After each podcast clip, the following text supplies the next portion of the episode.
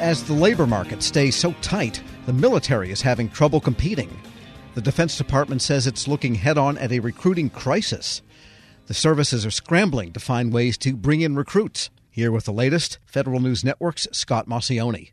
Scott, fill us in on the situation because I think it even affects the Army's ability to field its end strength. That's right, and it's not just the Army. So, right now, the Army itself is currently 4.3% below congressionally authorized levels for 2022. The Navy itself is 1.5% below, and the Air Force and Space Force together are about 1.6% below. And just adding the, the final one in here, the Marine Corps is about short by about 2.1%. So, they're not even hitting the goals that they had for 2022.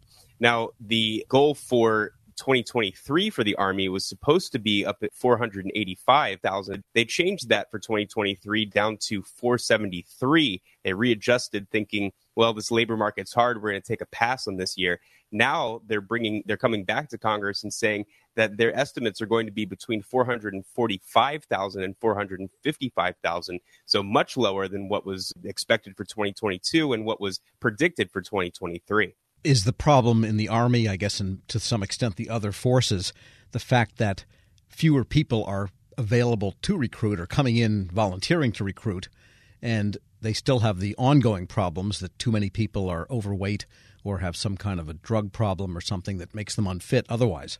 Yeah, there's quite a few factors that the uh, army has pointed out for this, and you know, one of those obviously is the just the, the current market right now and that's uh, it's just hard for employers to pick the right people and the people that, that work for them.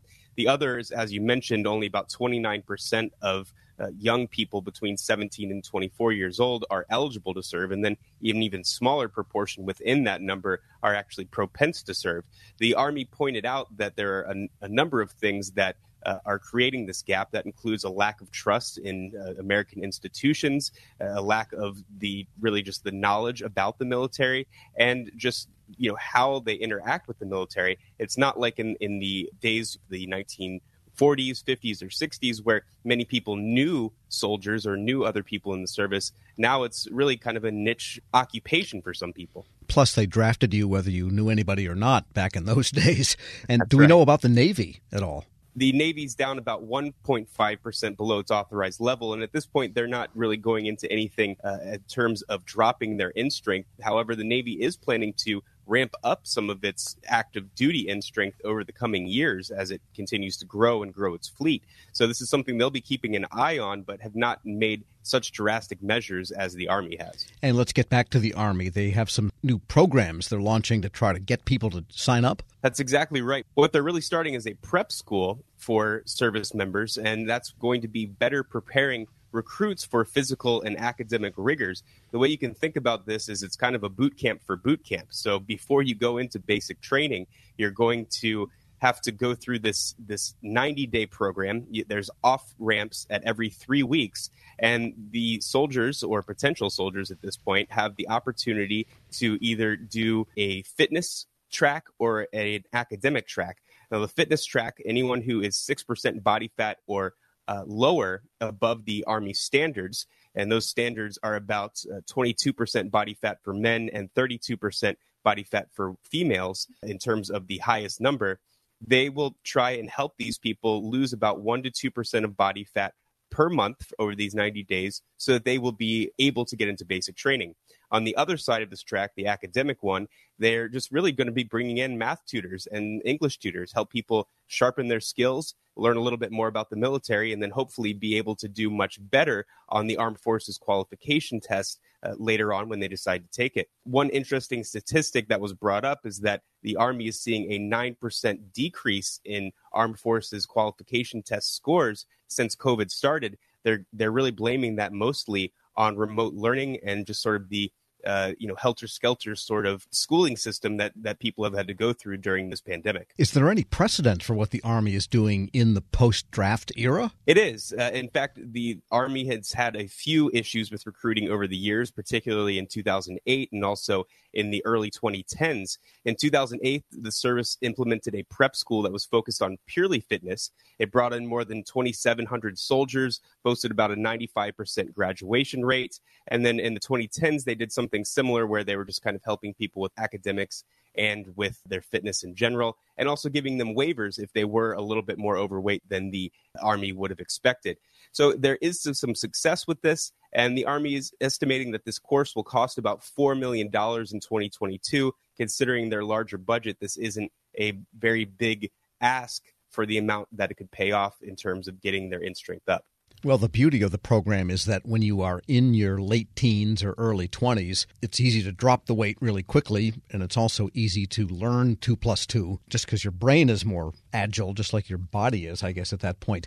And to the extent that we know, they haven't reduce their recruiting budget or the outreach that they do in communities through the recruiting program, have they? No, in fact, they're trying to do much more in those uh, situations. One of the things, one of the more short term initiatives that they're doing is extending 420 of their best recruiters across the nation to some of the areas where they think they'll get the most recruits. They're uh, creating enlistment bonuses up to $50,000. They're trying to entice recruits with quick ship bonuses for those willing to get to work in 45 days or less. And they're also establishing six regional marketing offices, uh, new ones, in attempt to bring people in and revising their tattoo policy so that people with uh, you know tattoos that are a little more visible will be able to come in considering that may not be really a factor in how they're doing their job. And what about the coast guard through all of this? How are they doing? Yeah, we're seeing the Coast Guard, who has record retention rates, is also having some issues with their enlisted personnel as well. At this point, there are 1,100 people below their congressionally mandated end strength,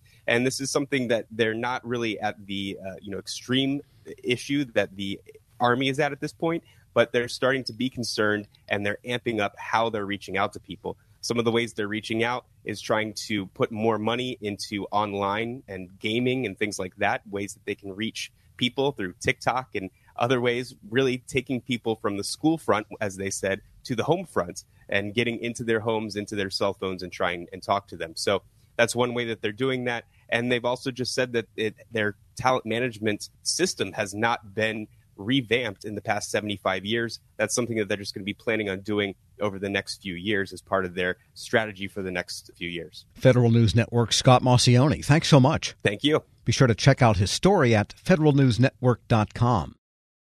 Hello, I'm WIPA CEO Shane Canfield, and thank you for joining us on another episode of Lessons in Leadership. I'm honored to be joined by Angie Bailey, founder and CEO of Ananda Life. Angie has a remarkable career in public service beginning as a GS2 clerk typist with the Social Security Administration.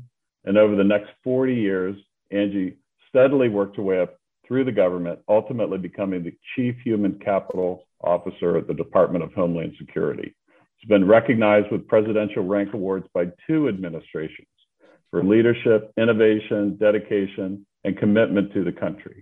Angie, thank you for joining us. Thank you, Shane. What a pleasure to be here. Angie, you've made quite a name for yourself as a leader in the federal workforce. Who was the first person you remember looking up to as a leader, and what about them inspired you? You know, I often think about this because you know sometimes we think of the people that we look up to the most as being somebody that throughout our career has you know been at the highest levels and all. But I, you know, I've got to go back to honestly whenever I was ten years old. And uh, I remember I really wanted to play Little League baseball on a boys' team. I was the only girl and interestingly, it was the women who would keep saying to me that no, I couldn't play. And then one day, whenever I was there to sign up yet again, uh, there was this guy. His name was Delbert Beiser. And uh, I remember he had like red hair and he had wadded tobacco in his mouth and greasy overalls and everything. And he said, You know, I'll take her. I'll take her on my team. And, you know, just looking back on that, there's so many leadership lessons and things that I just really admire about him and actually I thought about throughout my entire career. He took a chance on somebody he didn't know. He um, put aside whatever conscious or unconscious biases that he might have had about having a girl on a team. He treated me the same, uh, whether you know if i wasn't performing i got benched just like the boys i got no special treatment and and and he was just really honest with me and he just included me in everything and so looking back on it uh, you know really it was delbert Beiser, our local mechanic in our little small village that was i think my inspiration for going on to i hope become the leader um, you know that that i wanted to be i'd say half of the guests on this podcast have had similar stories where they reach back to either childhood or young adulthood. And I, and I think as leaders, it's really incumbent upon us to keep that in mind that, that what we say and do, at, especially in the younger ages, really can have a lifelong impact. How would you describe your leadership style? And, and how's that developed over time? I would say that the one word that describes my leadership style is that I care. Um, I guess that's more than one word, but I care. Uh, I, I've always cared about the mission. I've always cared about the people. I've always cared, you know, about making sure that that they had what they needed or that they were developing the way, uh, you know, that they aspired to develop. And I tried to take this approach of not treating people the way I wanted to be treated, but instead treat people the way they wanted they want to be treated. And I think that that really kind of developed over my career. You know, I started out just like most leaders do, where it's very results driven. It's all about the bottom line. You need to make sure that you get everything accomplished because you know that's what everybody's looking for the goals the metrics etc but i think as you mature and you go along you start to to your point you draw back on those early childhood days or early adult young you know whenever you're a young adult and you say you know i think that there's a little bit more to this than just the bottom line.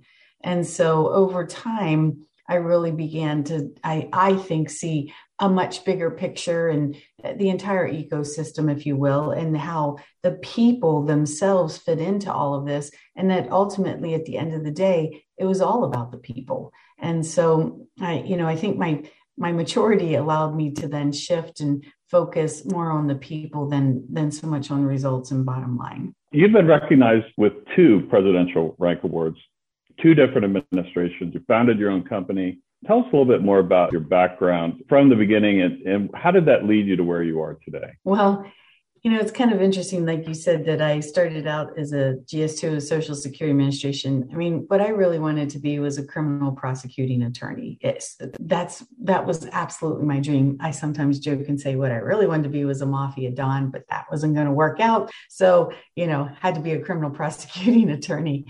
But, you know, I had to get a job to pay for college. I, you know, it wasn't in the cards that I was going to be able to go to college without a job. So I applied at the Social Security Administration, or I'm sorry, at the unemployment office.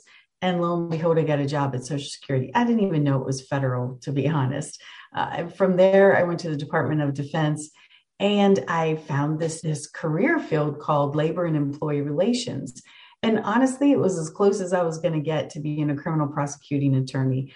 I didn't go on to be a, a, criminal prosecuting attorney, but I went on courtesy of Department of Defense to get both my bachelor's and my master's in leadership because the whole study of leadership I just find incredibly fascinating. Um, you know, from hi- historical to current current times, I just it's just something that's just really fascinated me, and so I just I would say I'm a lifelong learner of leadership. And then I would say some of the other things that got me maybe where I am today is I never really said no to anything. If people asked me to take on a new challenge, even if I wasn't sure I was going to be successful at it, I would say, you know what, not sure this is going to work out, but more than happy to give it a try. And it always worked out. But I think giving things a try and just not saying no to opportunities uh, is what really led from one position to the next. I feel like I was always rewarded for just stepping in or stepping up and taking on the challenges that sometimes no one else wanted to do. Angie, thanks so much for joining us today. Oh, thank you, Shane. It's such a pleasure. I, I really appreciate you giving me this opportunity. Thank you. This has been the Lessons in Leadership podcast. I'm CEO of WEPA, Shane Canfield. Looking forward to talking to you next time. This episode is brought to you by Zelle. Whenever you're sending money through an app or online, it's important to do it safely. Here are a few helpful tips. First, always make sure you know and trust the person you are sending money to. Second, confirm you have entered their contact details correctly. And finally, if you don't trust the person or your recipient is rushing you to send money right away, think twice before sending money through an app or online. Grab a 30-day free trial of Live by Live Plus, and you'll get unlimited skips, commercial-free music, and all of the podcasts and live streaming events you can handle. Visit livexlive.com slash podcast one to learn more and start your free trial.